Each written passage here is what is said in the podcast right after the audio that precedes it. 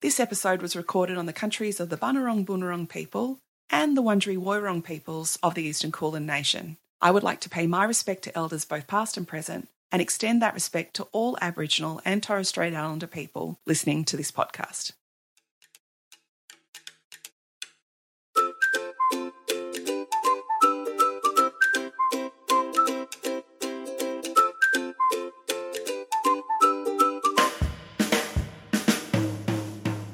Welcome to Weekend Birder. I'm your host and fellow bird nerd, Kirsty Costa. Nick Bradsworth has been studying Australia's largest owl, the powerful owl, as part of his PhD in urban ecology at Deakin University. Nick remembers loving birds from a very young age. I can't really remember an exact time when, yeah, there was a trigger point that made me love birds. I've I've always loved birds since a very young age. I've always kept chickens at home, and mum kept aviary birds as well, was breeding aviary birds at home. So I guess I've always been surrounded by nature and wildlife and uh, uh, yeah, and birds. This interest in birds has taken me through throughout my life, despite my young age. I've pursued, you know, volunteering opportunities with birds through to studying them and and now working with them as well. In the last episode, Dr. Marion Weaving talked about a bird called the tawny frogmouth. Despite its appearance, this frogmouth is not actually an owl. It's more closely related to a bird family called the nightjars. In this episode, we're going to learn about the powerful owl, which is an owl for realsies and is found from southeastern Queensland to South Australia. They're Australia's largest owl species. They stand at about uh, 65 centimetres head to tail, so very large birds. They're about as large as two footies put together, which is a good size comparison. And when you do see them out in the field, out on the street, or in, a, in an urban reserve, they really do take your breath away. So they're usually dark brown feathers on the back. They've got a bit of brown and white on their belly. But the giveaways of the powerful owl is the bright yellow beady eyes and then very large talons as well. They're certainly appropriately named. uh, so their their call is very deep because they are so large. It's it's like a woo woo sort of call, and um, there is a very slight variation in the calls between males and females. But to the general listener, you wouldn't be able to tell the difference. It's, it does take years of practice. The types of habitat that they prefer are forested environments. So there is a bit of a traditional view that powerful owls will only occupy forested areas, and they are still found in forests. However, through our research at Deakin University and through other projects through BirdLife Australia in Sydney and Brisbane, we're finding an increasing number of powerful owls in u- utilizing urban environments. And so that's what a lot of our research has been about is understanding why these owls here and what can we do to help them stay here. The southern boobook and the powerful owl are part of the same family. They're part of the hawk owl family. And so, as I said, they've got those big talons, bright yellow beady eyes, brown plumage, and the southern boobook is much smaller. They're they're more similar in size to a tawny frogmouth. But then the, the tawny frogmouth, on the other, other hand, typically grey in colour. They've got a really wide beak and dainty little, almost like fingers rather than talons. And so that's developed over time for capturing different a different type of prey. So frogs, mice, insects is what the tawny frogmouths will eat. We might also get uh, the barn owl, but uh, that's probably more on the on the urban fringe and agricultural environments we might see barn owls. Powerful owls eat possums, even those big brush-tailed possums. When it comes to their diet, they are what Nick calls a generalist. They will not only eat possums, they'll eat whatever is abundant at the time. So there's been studies on this. They've looked at the, their diet over summer months and they've found more insects, things like cicadas and beetles have come into their diet when there's more insects around. So they're supplementing their diet with what is abundant at the time. Even things like brush-tailed turkeys have appeared in their diet and koalas and rabbits and birds. But down here in Melbourne, there's been lots of research into their diet, and in many urban reserves, they're pretty much only eating those main two possum species, the common ringtail possum and the common brushtail possum, and then supplementing that with some birds and other things as well. Nick and other scientists have discovered that the powerful owl builds its nest over winter, which is a little bit strange because Australian native birds tend to nest during spring and summer. They use large old tree hollows to nest in. These hollows can take 100 to 300 years to develop. The hollows need to be a really large size to hold both the female and possibly up to two to three fledglings, chicks yeah, we're talking a really large hollow size to be able to have the space for those three owls in there. The chicks look completely different to the adults. They're pretty much entirely white, and then they've got sort of a like a Zorro mask on their eyes. So they're beautiful um, grey, sort of black Zorro mask over their eyes. They're just amazing, and they are so fluffy when they come out of the hollow. They're just adorable, and they have a very different call as well, which I won't um, try and mimic. it's uh, we call it a trilling. It, it almost sounds a bit insect-like, but so it's very different to the deep hoots of the adults. The problem with their nesting is that many of uh, the trees that they use to nest in are being taken out of urban environments. Some trees don't even reach the point where they can start developing hollows. I think I read the average life of an urban tree might be about 60 years old, but we've got uh, eucalypts that aren't going to start developing hollows until they're well over 100 years old. That's really important that we're protecting tree cover in urban spaces for these owls. What my research has been focusing on is understanding the spaces that they're using in urban environments. Um, so it's, it's really important that we do this because we need to understand where owls are currently so that we can protect that habitat now. And then we can use that understanding to do things like revegetation in other areas to encourage owls to those areas. The nesting sort of comes a little bit later when we know there's owls there, but they don't have hollows or they need some help. So it's really understanding what spaces they're using in urban environments. And I've been doing that with the use of GPS transmitters. And so these really amazing tiny little devices that we can attach to these owls and then let them go. And we leave them for about a month, month and a half. And every single night it's recording where the owl is. And so it's just amazing information that we get from these owls, where they're going to, the types of areas that they prefer to be in, but also getting information on areas where we don't personally have access to, like private land. And that's so important in urban environments because by the time you get permission to access someone's property to go and take a GPS recording of the owl, it could be a kilometre away. So these devices, because they automatically record where the owl is, we program them to record every 20 minutes and they do that throughout the whole night. So I'm sleeping at home in bed and the owls are out there recording information for me. So I've been able to stay a little bit sane through this research. Right now, if you've got time and it's safe to do so, pause this podcast and look up powerful owl chick images on the internet cutest babies ever. I'll also share some of Nick's videos on social media. Our handle is at Birdapod.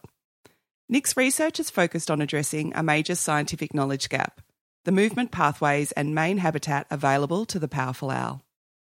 Trees are really important for many aspects of powerful owl ecology where they sleep during the daytime. So that's called their roosting spots. Tree cover is really important for their movements. They'll pretty much only move in areas where there is tree cover. That's been part of the research that we've found is that when owls come up to an area, say, that has really um, high residential areas, they'll either not go into those areas or they'll move over them really quickly to connect to the next patch of habitat. It might be an urban reserve that is isolated in this sort of urban matrix that is mostly residential and industrial areas. So that's been really interesting and important information to find. And then the river systems are really important as well. River systems are often areas where there has been reduced development over time because of the flooding risk to residential areas, say. And so trees have been left there. So quite often in, in riparian areas or river systems, we have tree cover that is quite mature and we call that remnant trees.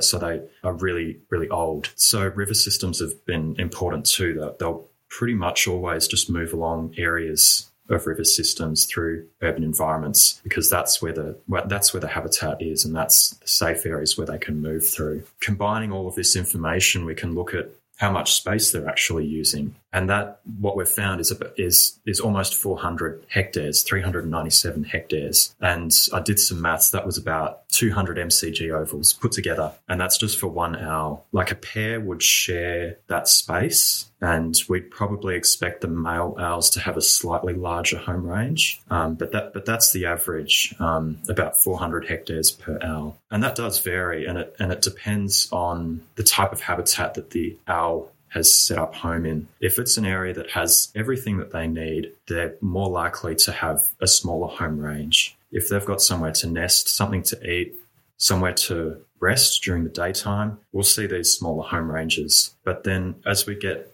to more agricultural environments and really highly urban environments, we're starting to see larger home ranges because they're having to connect different patches of habitat that's been really interesting, um, seeing these sorts of variation in range sizes. There's only been a couple of other studies that have been successful in catching owls. So we've been really lucky to be able to document so many in Melbourne. But some of the other studies have found range sizes up to about 3,000 hectares. And they've been in environments where the habitat just hasn't been as good as some other forested areas. 200 MCGs or 400 hectares means that hundreds or even thousands of properties where everyone needs to be thinking about how they can support wildlife like the powerful owl. It's not just a tree or some random plants, it's neighbours and communities coming together to think about the design and improvement of urban spaces. This is a huge challenge, and Nick and his team are trying to tackle it. We work very closely with local land managers. Um, so Parks Victoria, we've got really good um, relationships with many of the councils around Melbourne as well. So we provide our findings to councils that are interested um, so that they can protect the spaces that powerful owls are using. And it's been really great having these collaborative relationships with people that are actually on the ground doing the this work so that we can ensure that powerful owls persist in urban environments into the future. But then, yeah, on, on a more global scale, uh, a lot of my research has been highlighting the importance of apex predators. So the powerful owl is an example of an apex predator. If you think of a food chain, they sort of they sit at the top of the food chain, and generally nothing will eat a powerful owl or an apex predator. But they have really important roles in contributing to biodiverse ecosystems through their hunting patterns and eating more abundant um, prey items. Yeah, that's sort of the bigger picture of, of what I've been doing and yeah, highlighting the importance of having predators in urban spaces. Powerful owls are on my birding bucket list. Everyone seems to spot them, but for some reason, I miss them when I'm out bird watching. Thankfully, Nick is here to help with a list of three things to look out for. Yeah, so when you're out um, going for a bushwalk, say, you can look for uh, what we call whitewash, which is their poo.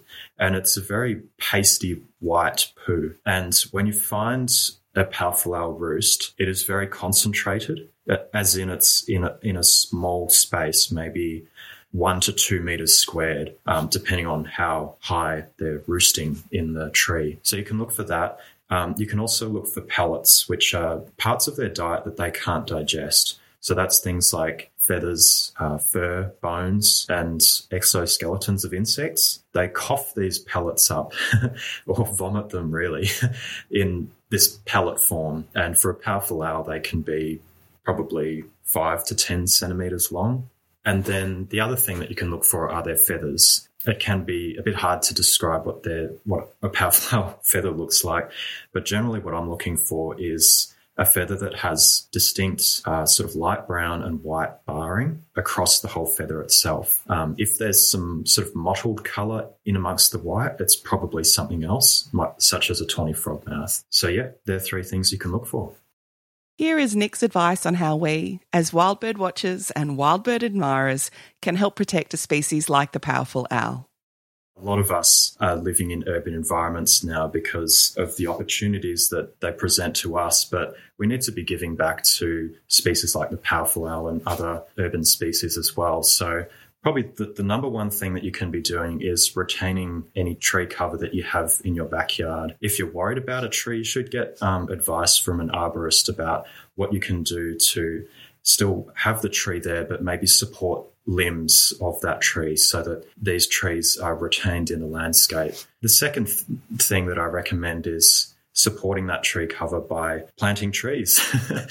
um, going to your, finding your local indigenous nursery and planting some tube stock trees. These are really cheap, like maybe less than $2 for a little tube stock and you can fill out an area really quickly um, and support maybe not nesting in, in the immediate term, but definitely within 10 years, you could have some acacias, some wattles grow up and um, support the roosting requirements for powerful owls in your backyard. Yeah, they're probably the two most important things. You can always report sightings to, um, to BirdLife Australia as well, which is um, another way that you can get involved. Um, if you go to the BirdLife Australia website, they've got an email there um, for the Powerful Owl project, and they will um, submit the records to Birdata which is managed by BirdLife Australia. And that sort of information becomes really important to people like myself, researchers at universities, so that we can use information gathered by citizen scientists to do all sorts of interesting things from modeling through to seeing where powerful owls are and where they aren't so that we can make more informed decisions about our, our management of urban areas. A link to BirdLife Australia's Powerful Owl project is in the episode notes and also on our website, weekendbirder.com. You'll also find a link to Nick's awesome Powerful Owl photos and research. Sometimes news about the state of the environment can leave me feeling pretty down, but Nick has just reminded us about how amazing nature is and how people around the world are working together to care for birds and their habitats. Happy bird watching.